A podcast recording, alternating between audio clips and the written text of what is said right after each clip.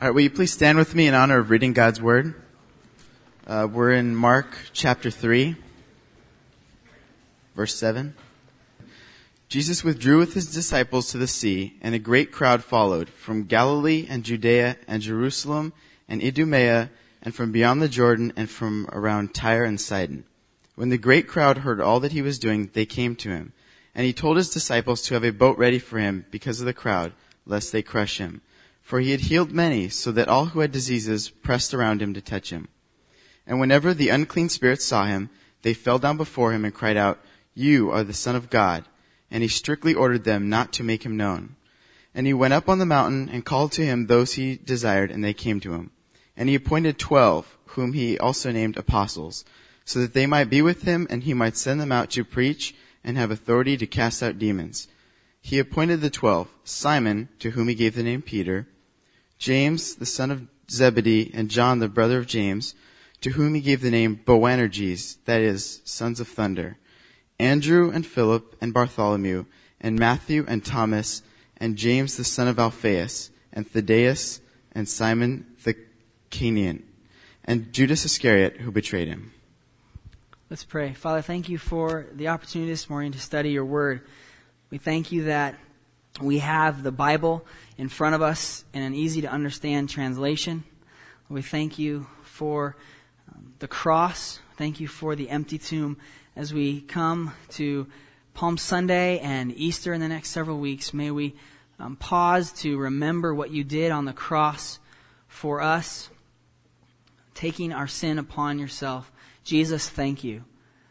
Father, we pray that you would illuminate your word this morning May you speak through me. May I speak accurately and truthfully. And would you help everyone here to um, see what you have for us in this passage? We thank you for this opportunity. We thank you for this church. God, would you bless the reading and the studying of your word this morning? In Jesus' name, amen. You may have noticed, or you may not have noticed, the title to today's sermon is a little different. People are rustling through their worship folders. Uh, I, I, titled the sermon this morning, Jesus has a posse.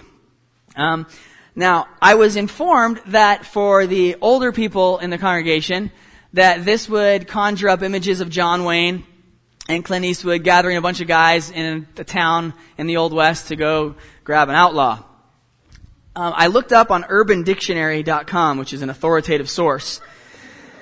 And uh, I was using posse in the sense that I have learned it um, this is what UrbanDictionary.com says. A posse is your crew, your homies, a group of friends, people who may or may not have your back. the may or may not part was a little interesting. then I looked in the dictionary for the official word, and I don't even know how to say this, but I think it's posse comitatus or comitatus. And this is what this one means. The able-bodied men of a district assembled together and forming a group upon whom the sheriff may call for assistance in maintaining law and order. So, words change. Um, the way I was looking at it was, uh, in this passage we see Jesus calls his disciples to himself. He forms a posse. Um, if, maybe if we want to think about it of uh, calling on assistants to go get the gospel out. Um, but that's what I want to look at today. You'll notice after the colon it says the strategy of discipleship. Uh, a lot of times we read the, the Gospels and we just read through them and see the stories and remember coloring those when we were in third grade. And we don't see the, the whole thing developing. We don't see the plot of the story and we, we don't see that Jesus is strategic um, calling of his disciples and then sending them out and the way he's working even as he leads up to the cross. So that's what I want to, to talk about today. You'll notice if you have a red letter edition of the Bible, there are no red letters in today's passage. Okay, so, so in this passage, Mark does not record Jesus as saying any specific quotes, but we do learn a lot about what is going on with Jesus. You also may wonder, as you flip through your Bible, have we covered the passages before this? And the answer is no. With the way that um, sermon scheduling went, we have not covered chapter 2, verse 18 through 3, verse 6. Pastor Ron will get back to those after um, Easter. So we're kind of fast forwarding a little bit, and I know half of you are going to read those passages now while I'm preaching to catch up. Basically what we've seen so far in the Gospel of Mark, if you haven't been with us or if you're visiting today, we've seen Jesus coming to earth as a man. The book of Mark is, does not contain anything about Jesus' birth, does not contain any genealogies. It is the gospel of action. It's the shortest gospel, and the key word is immediately. You know, a fun thing you might want to do is go through the book of Mark later and underline all the times that immediately is used. Now, the word is used, I think, 42 times in the book of Mark and rarely in the rest of the Gospels. But Mark is a storyteller. It's boom, boom, boom, story to story to story. He excludes a lot of the teaching of Jesus. There's no Sermon on the Mount here. There's a lot of other things that Mark decides to leave out. And he's pointing out the action of Jesus. We've also seen Jesus be baptized by John the Baptizer. We have seen him be led into the wilderness to be tempted. We've seen him beginning his ministry preaching the gospel of the kingdom. We see him begin to heal and to cast out demons, to preach. He's in the region of Galilee and he is creating quite a ruckus. Um, if you go back to chapter 1 and look at verse 45, chapter 1, verse 45, just a little review. Mark says about Jesus, but he went out and began to talk freely about, I mean, about the man who was healed. He went out and began to talk freely about it and to spread the news so that Jesus could no longer openly enter a town, but was out in desolate places and people were coming to him from every quarter. So this man that Jesus heals, Jesus says, don't tell anybody. He disobeys and tells everybody. And Jesus begins to attain celebrity status. So if you look at your notes that are provided, the first point today is Jesus the celebrity. Jesus the celebrity. Um, I, I don't think I've ever watched TMZ, which I think is a good thing. Some of you know what I'm talking about. It's a show dedicated to celebrities and the cult of celebrity in America. We want to know everything that our celebrities are doing or not doing. Um, this has much to do with paparazzi. It has much to do with half the magazines at the grocery checkout. This is uh, celebrity America. And you know, it wasn't much different in first century Israel. People are flocking to Jesus because he was associated with this weird guy, John the Baptizer, out in the wilderness, and now he's doing crazy things, healing people, casting out demons, and he's gathering crowds.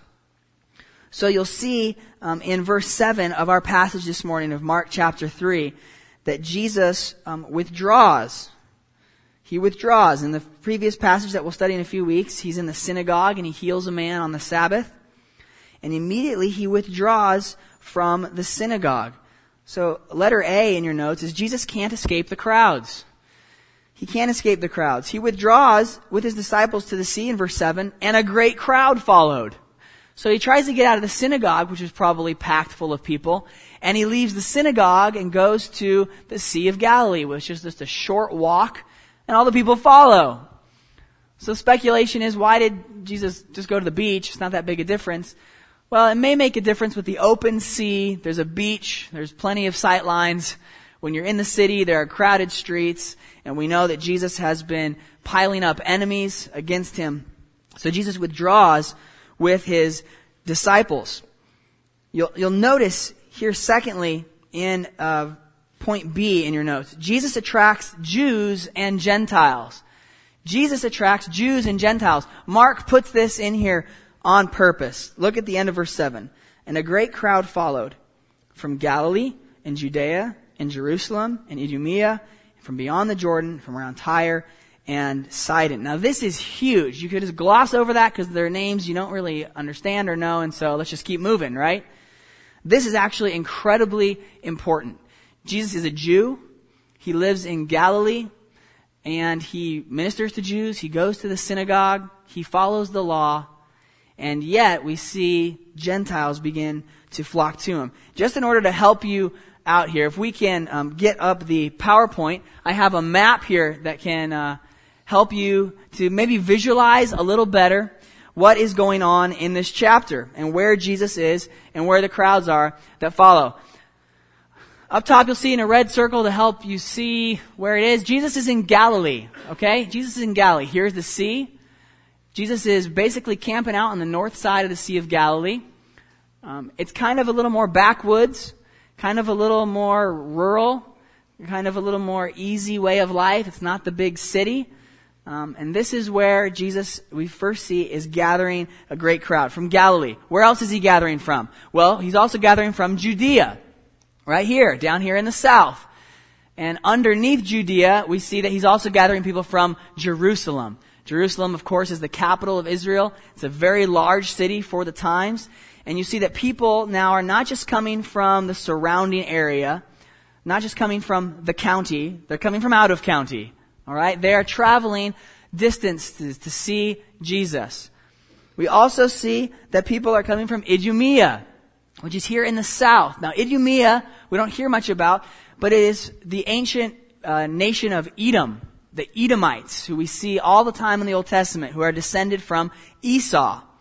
And these, uh, this nation was converted forcefully um, 100 years before Jesus comes on the scene, made to be circumcised, made to be Jews. Um, they're kind of in this not quite a Jew, but not quite a Samaritan category, kind of in between these. And so people are coming from Idumea. Idumea itself as we'll see here, is about 120 miles away. Jacob, next one, please. There you go. Next one. 120 miles travel. Now, to us, that's climbing in a car and driving for two hours. Some of you, that's an hour and a half. Okay? 120 miles back then is going to be four days to a week's travel on foot or on the back of a donkey, um, traveling uh, in probably not this straight of a line, probably going across the Jordan so as to avoid Samaria and come up to the north to follow Jesus. Next, we see that from beyond the Jordan, people are coming. You see this place called Perea. Perea was a Jewish province on the other side of the Jordan River. Now, I didn't circle it, but you also see Decapolis here.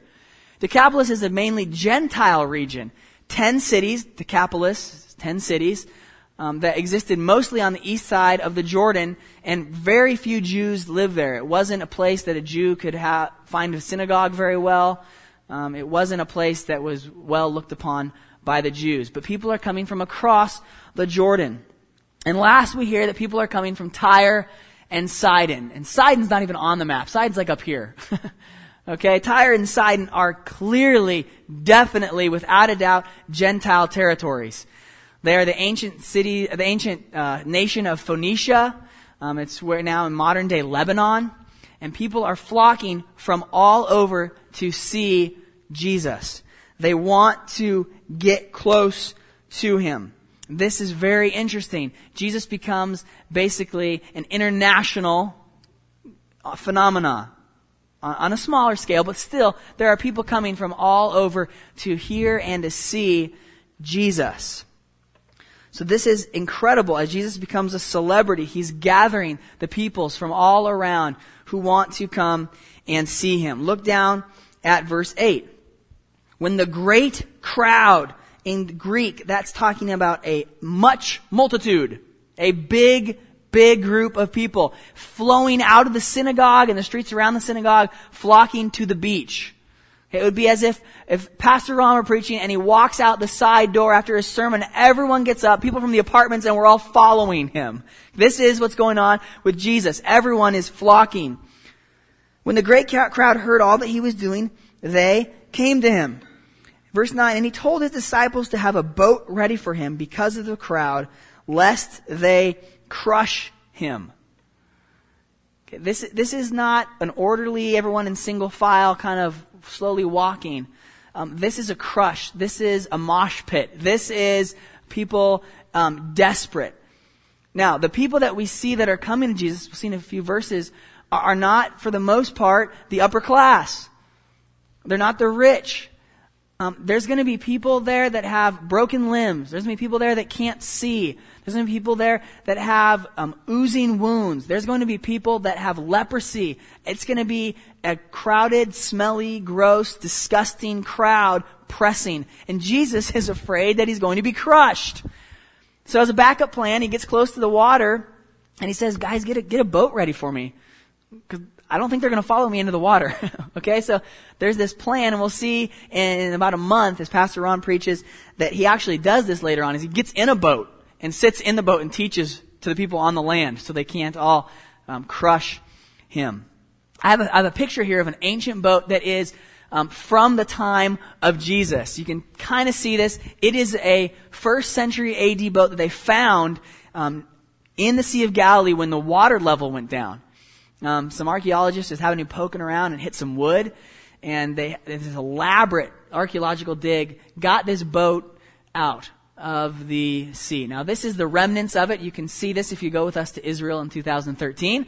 It's right in a museum on the shore. Go to the next picture, and this is, if you can see it, the sun's going down over Galilee, but this is a model based on the boat that they found and some other information that they have.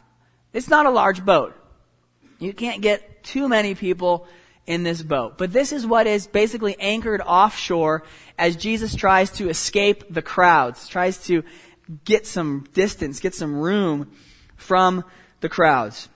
So they have this boat. The disciples have a boat ready for him. Verse 10.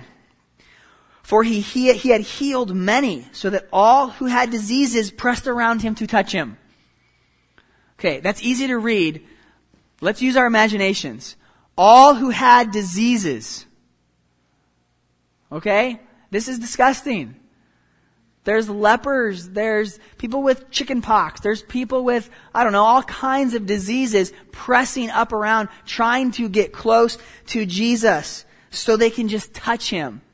Okay? If you've got a great multitude trying to touch one man, it is going to be an interesting scene.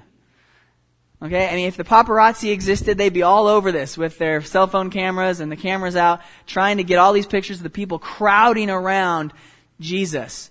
It is an out of control scene. We see also that in verse 8, the reason they are coming is because they heard all that he was doing. Um, the commentators note that in the Greek, this passage, this phrase really points to they heard what he was doing. It's an emphasis on what he was doing, not on what he was preaching. Um, so they hear the spectacular results of healings and demons coming out of people. If you saw a demon come out of someone, you would probably want to see it again and again. And if you knew a guy who had a, an, an unusable hand or a club foot and you knew them all your life and they go to Jesus and they come back healed, you want to go check this guy out. You want to go see if this guy is for real. You want to crowd around him and see him. So we see that the, sometimes that the, the people here, um, they don't, they don't come for the right reasons. They, they are coming because they have heard what Jesus has done. So letter C is Jesus is followed for the wrong reasons. Jesus is followed for the wrong reasons. Go down to verse 11. We see also not only are the people clamoring to get around him, but here we also see that the, the demon possessed are there. So verse 11, and whenever the unclean spirits saw him, they fell down before him. Now pause. Um, you can't see a spirit fall down. So what this is implying is the spirit controlling, animating the body, the spirit is throwing the body down in front of Jesus very uh, interesting scene. So the bodies of the demon possessed are falling down before Jesus and they're crying out, You are the Son of God! Now, very interesting, this is true. The demons are speaking truth. You are the Son of God. Very important thing. Now go back to chapter 1. Go back to chapter 1. Jesus' baptism, verse 11. He's baptized, the heavens open, the Spirit descends like a dove, and a booming, vo- I added that, a voice comes from heaven. You are my beloved Son. With you I am well pleased. So God the Father here identifies His Son. Jesus is my Son. We see here the demons are recognizing the Son of God. We've yet to see a human being recognize Jesus as the Son of God. God the Father has recognized his Son, and the demons, the spirits, have recognized God, Jesus as God the Son. But no one else has. And so Jesus here in verse 12 strictly orders them, it's a rebuke. He ordered them not to make him known. And The reason here is Jesus doesn't want the only people singing his praises, endorsing his ministry to be demons. Right? How do you know this guy's the son of God? Well, the demon possessed guys say it. Right? That's not, that's not a ringing endorsement. You don't put that on the back of your, your new book. Right? Demon possessed guy said. That's not a helpful way to have your ministry verified. You know, how is God working at Village Bible Church? Well, the demons say that he is. Well, what are people saying? and so we see this, this interesting absence of any human being recognizing Jesus for who he is. It seems that the human beings recognize Jesus as a healer and a miracle worker, and that's probably about it. He's doing fantastic things. And isn't that how we are? We flock to the outstanding, the amazing, the new, the shiny. And a lot of times we overlook the needy, the helpless, the not so spectacular. That's how it is in our spiritual lives. In order to be a consistent Christian, you have to do boring, sometimes, things. Spiritual disciplines are not exciting. Yes, I get to give up food for a day. All right. I get to spend half an hour reading when I could be playing with my new iPod or playing on my Wii or my PlayStation. The ways of following Jesus are often boring and unspectacular. And I think that's part of what the crowds are missing. They see the spectacular things and they hang around, maybe they hang around Jesus' teaching and they're sitting there going, alright, let's get to the good stuff. Let's get to the good stuff. I want to see some crazy person falling on the ground and flopping around. I want to see someone who's been blind for their whole life be healed. I want to see the spectacular. And the message of the gospel is not in the spectacular. It's verified by the spectacular. Jesus' preaching is what is going to do the work. In fact, go back to Mark 1. Mark 1 verse 38. You remember Ron preached on this last month. He has healed all kinds of people the night before and he gets, they get up in the morning and Jesus is gone. And all the people are there to be healed. And where's Jesus? He's out somewhere on a mountain somewhere praying. And the disciples find him, what are you doing, Lord? We're selling tickets. There's a line. People want to be healed. And he says, let us go on to the next towns that I may preach there also. For that is why I came out. Jesus says, I came to preach. I came to preach. So what Jesus in essence is doing here is not going back to town to heal people that need healing. You get that? There's people being brought to be healed, and Jesus says, no, let's go somewhere else. That's a little counterintuitive. But Jesus came to preach. He came to preach the gospel. So back to Mark 3. The demons are screaming out, You are the Son of God. But in the next section, point number two, we see that Jesus is the sovereign mentor. Jesus, the sovereign mentor. So point number one, Jesus is the celebrity. Point number two, and more importantly, Jesus is the sovereign mentor. Okay, verses 13 through 19. 13, he went up on the mountain and called to him those whom he desired, and they came to him. Where does Jesus go? This is, this is interaction time. Where did Jesus go? The mountain. Jesus went to the mountain, and this is a theme in Mark. When, when Jesus does important things, when he does seismic changes in, in ministry, oftentimes he goes onto the mountain. So he goes to the mountain to pray. He goes to the mountain for the transfiguration. He goes to the mountain to teach overlooking Jerusalem. He goes on to the mountain for lots of different things. If you go to Luke 6, you'll see in the parallel passage that the night before this happens, Jesus goes to the mountain and prays all night. He prays all night long in order to prepare for what he's about to do. So this is not merely an eeny, meeny, miny, mo. You, Peter, all right. This is not Jesus choosing like that. Jesus prays for hours, asking for God's wisdom as he chooses these men. So, point, uh, point A on your notes. Jesus called and chose his disciples.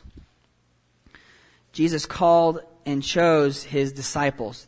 It's very interesting to look at the wording here. Verse 13, he called to him those whom he desired, is what the ESV says. In the Greek, it's strong. It's he summoned those he willed. He summoned those whom he willed. Now Jesus has been praying all night, asking the Father for wisdom, and then he gets up in the daytime and he summons those he wills. Now this is not, please come to my party kind of thing. RSVP, say yes or no or maybe. Okay. This is a summons, come. I am a king. When the king calls you, you don't say no. You don't resist. You prepare yourself, you look nice, and you go appear before the king.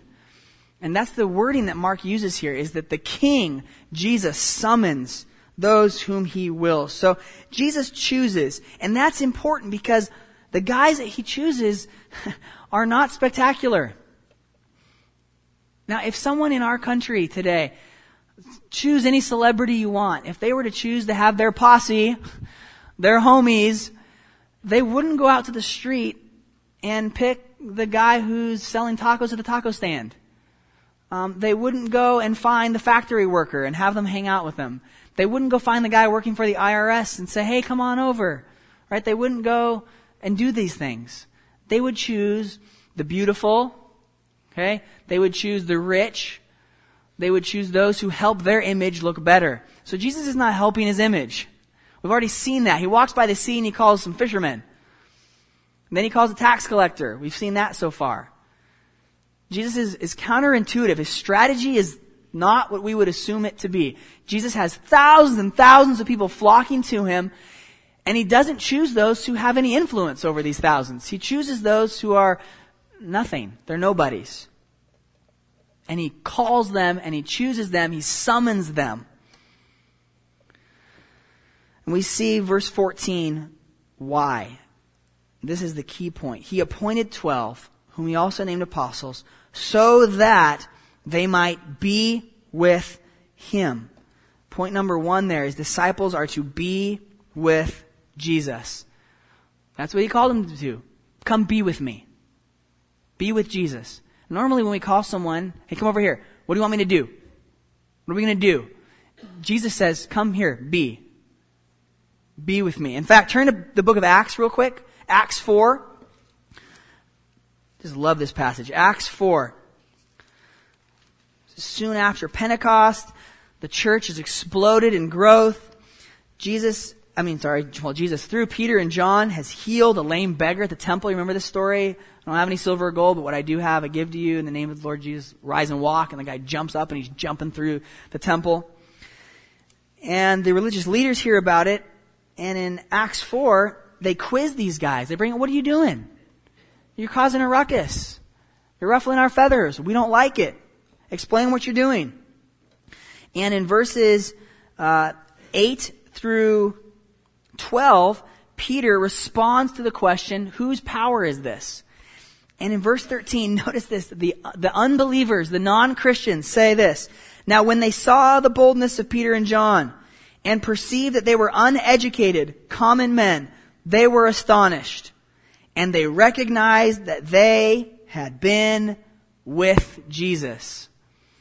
It was unmistakable that these guys had been with Jesus. The, the Jesus that they had known for three years, that ha- they had hated, that they had successfully killed, they thought, has been with these men, and these men have been with Jesus, and it's rubbed off. And so they, they recognize these guys have been with Jesus. So the disciples, go back to Mark 3, are to be with Jesus. And I think this principle extends to us. We are to be with Jesus. Not merely do for Jesus, but be with Jesus. And this is exactly what our culture tempts us not to do. It tempts us not to be. It tempts us to do. Right? We are the overworked generation. We are the overtime generation. Um, work, work, work, work, work, work, work, work, work, do, do, do, do, do, do, do. But there's not a lot of be. Who are you? Who do you spend time with? Should be Jesus. Number two, disciples are to be sent by Jesus. They are to be sent by Jesus. So there's a logical um, progression made. Jesus calls them to be with him, and because they are with him, in the future he's going to send them. And so the implication is you can only be sent if you be. Be with Jesus, and then you will be sent. So look at verse 14 so that they might be with him and he might send them out to preach and to have authority to cast out demons. So A and B in your notes are Jesus sent the 12 to preach. Okay, that's mentioned first on purpose. Jesus sent the 12 to preach. And B, Jesus sent the 12 to cast out demons. Now, he hasn't done that yet. He will, in the coming chapters as we read, he will send them out.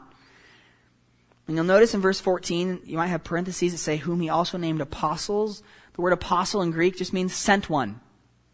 Okay, it's like an envoy, someone who's sent. And that's the same verb that's used in the end of verse 14, that he might send them out. Apostolane, to send. They are sent out. Apostles. Okay, so they are sent out to preach, they're sent out to cast out demons. And then we get this list, and somehow I always get stuck with the list when I preach. So we're gonna go through the list here quickly of the disciples. You, you know these guys, most of them. You've recognized some of these passages. Um, in Matthew, Mark, and Luke, and Acts, there are lists. None of the lists are exactly the same. We don't have time to talk about that today. But you'll see the guys that he called. Simon, to whom he gave the name Peter, is always first in the list. Simon. And Jesus gives him the name Peter, which means rock. Now, I looked at a graph this week. Someone made a graph of the Apostle Peter's ups and downs in the Gospels. So that the great times where he says, You are the Christ, right? And then in the same chapter, Jesus calls him Satan. So that's a bad day for Peter after a good start. And you see the graph of Peter's life is up and down, up and down. He's clearly not a rock. He's not a rock. And so I, I don't think this name has as much to do with, man, look at that guy. He's just a rock. No, he has a foot shaped mouth because he keeps sticking his foot in there. That's, that's Peter. He's not a rock. And I think Jesus here specifically gives him a name to remind him, especially when he leaves, I'm building on you, Peter. You and your, your brothers here. I'm building on you guys. You guys are the rock, the firm foundation. So we see Simon. We see James and John. They're brothers. Um, you see that interesting note that he gave them the name Boanerges or Boanerges. Uh, the commentators are kind of clueless as to what that actually means in Hebrew, but Mark tells us that somehow it means sons of thunder. Not sure exactly what that means, but it probably means these guys are kind of a lot like Peter. They're ready to open their mouths really quickly. They're ready to say a lot of things. You'll see um, in the book of Luke, they ask Jesus if they can call down fire on these people because they don't accept Jesus in the town. Can you imagine that? Hey, Jesus, can we send fire on this town? that's impetuous. All right, that's kind of like wrong authority, wrong thinking. Jesus, can I send fire down on these people? No, no, you can't do that. That's not why I came. You guys are missing the message. Later on, they with their mom, which is really lame, come up to Jesus and ask for to sit at Jesus' right and left hand in the kingdom. Can I sit next to you when you're ruling and reigning? I'm just a mere fisherman, but you see, these guys are kind of impetuous, and I think that may be part of why Jesus calls them the sons of thunder. You see Andrew, which is always a good name. Philip, not bad, okay. Bartholomew, I don't think there's any Bartholomews here.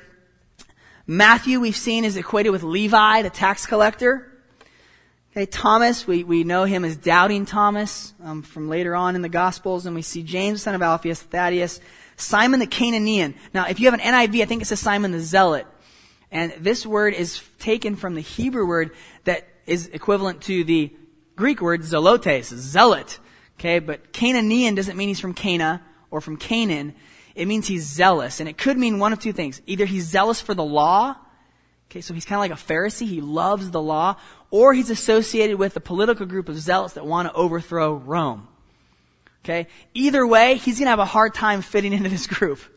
Okay? If he's a zealot, a political zealot, and hates Rome, he and Matthew aren't going to get along very well. Right? Remember Matthew, Levi, he was working for the Roman government.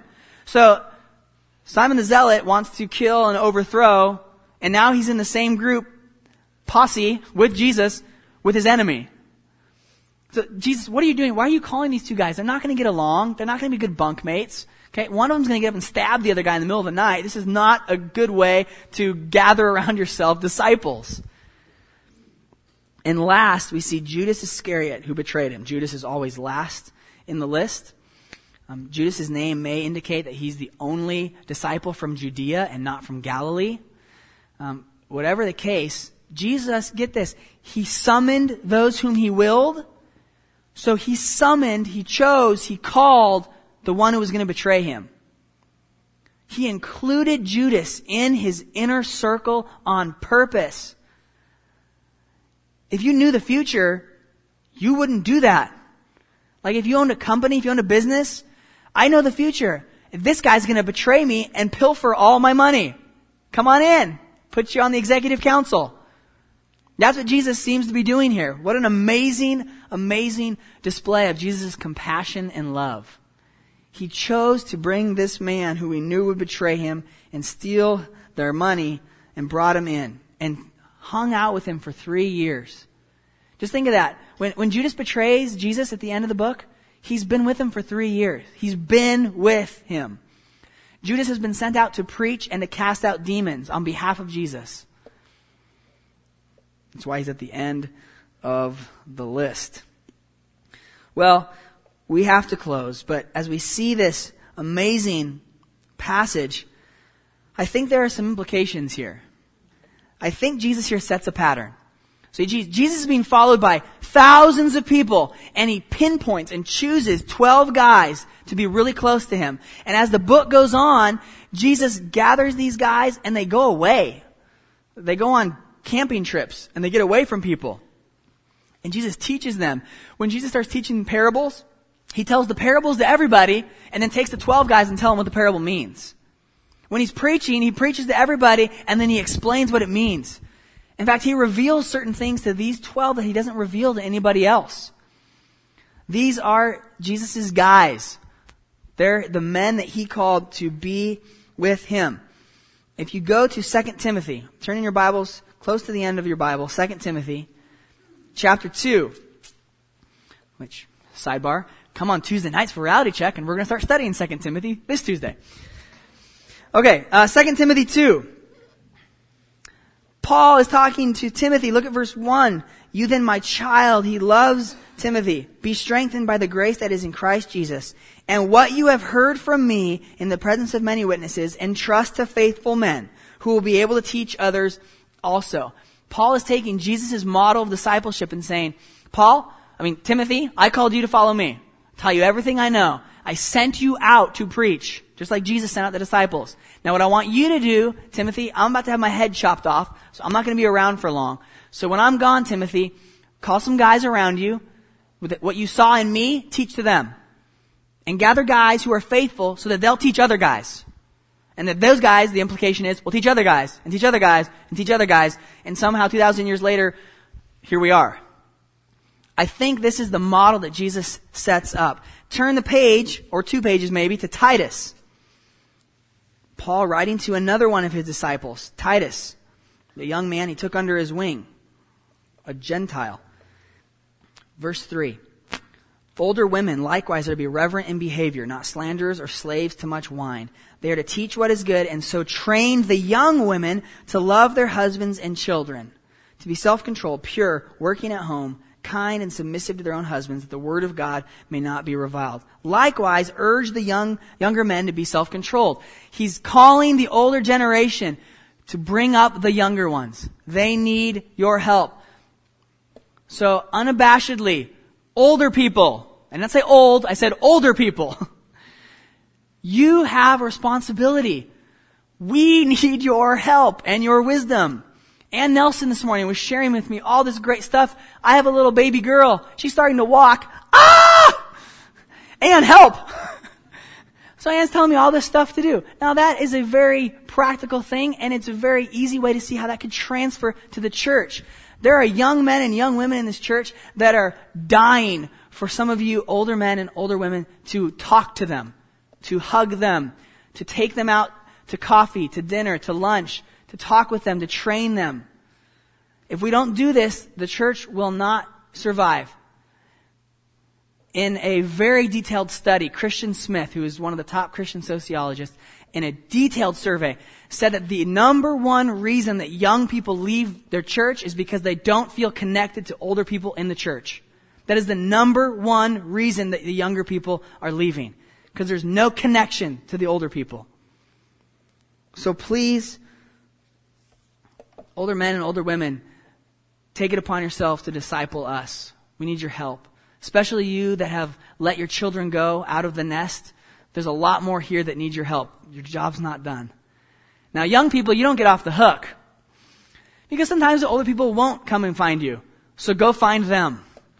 Okay? Maybe, maybe an older person in this church wants to, but can't get up the courage to do it. You get up the courage. Go talk to an older person in the church and say, help me.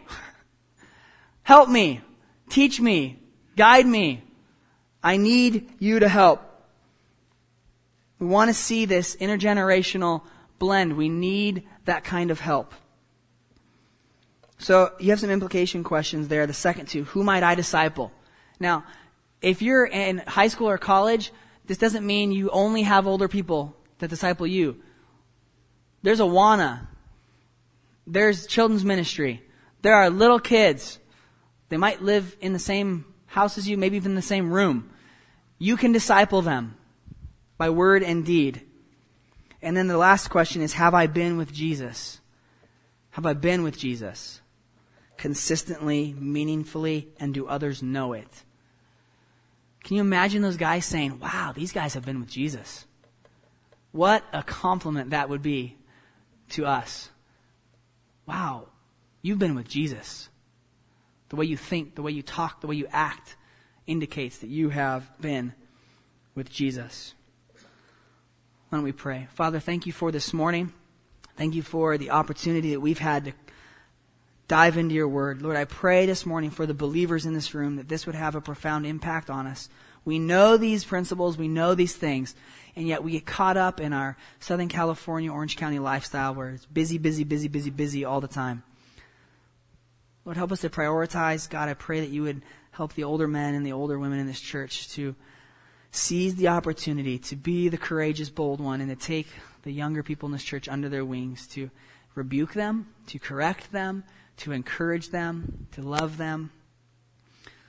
Lord, and may we be with each other and may we be with your Son. Jesus, we want to be more like you. We want to love you better. We want to love you more. We want others to see that we have been with you. So, Father, would you do the work? Would you spur us on and help this to become a reality at Village Bible Church? In Jesus' name, amen.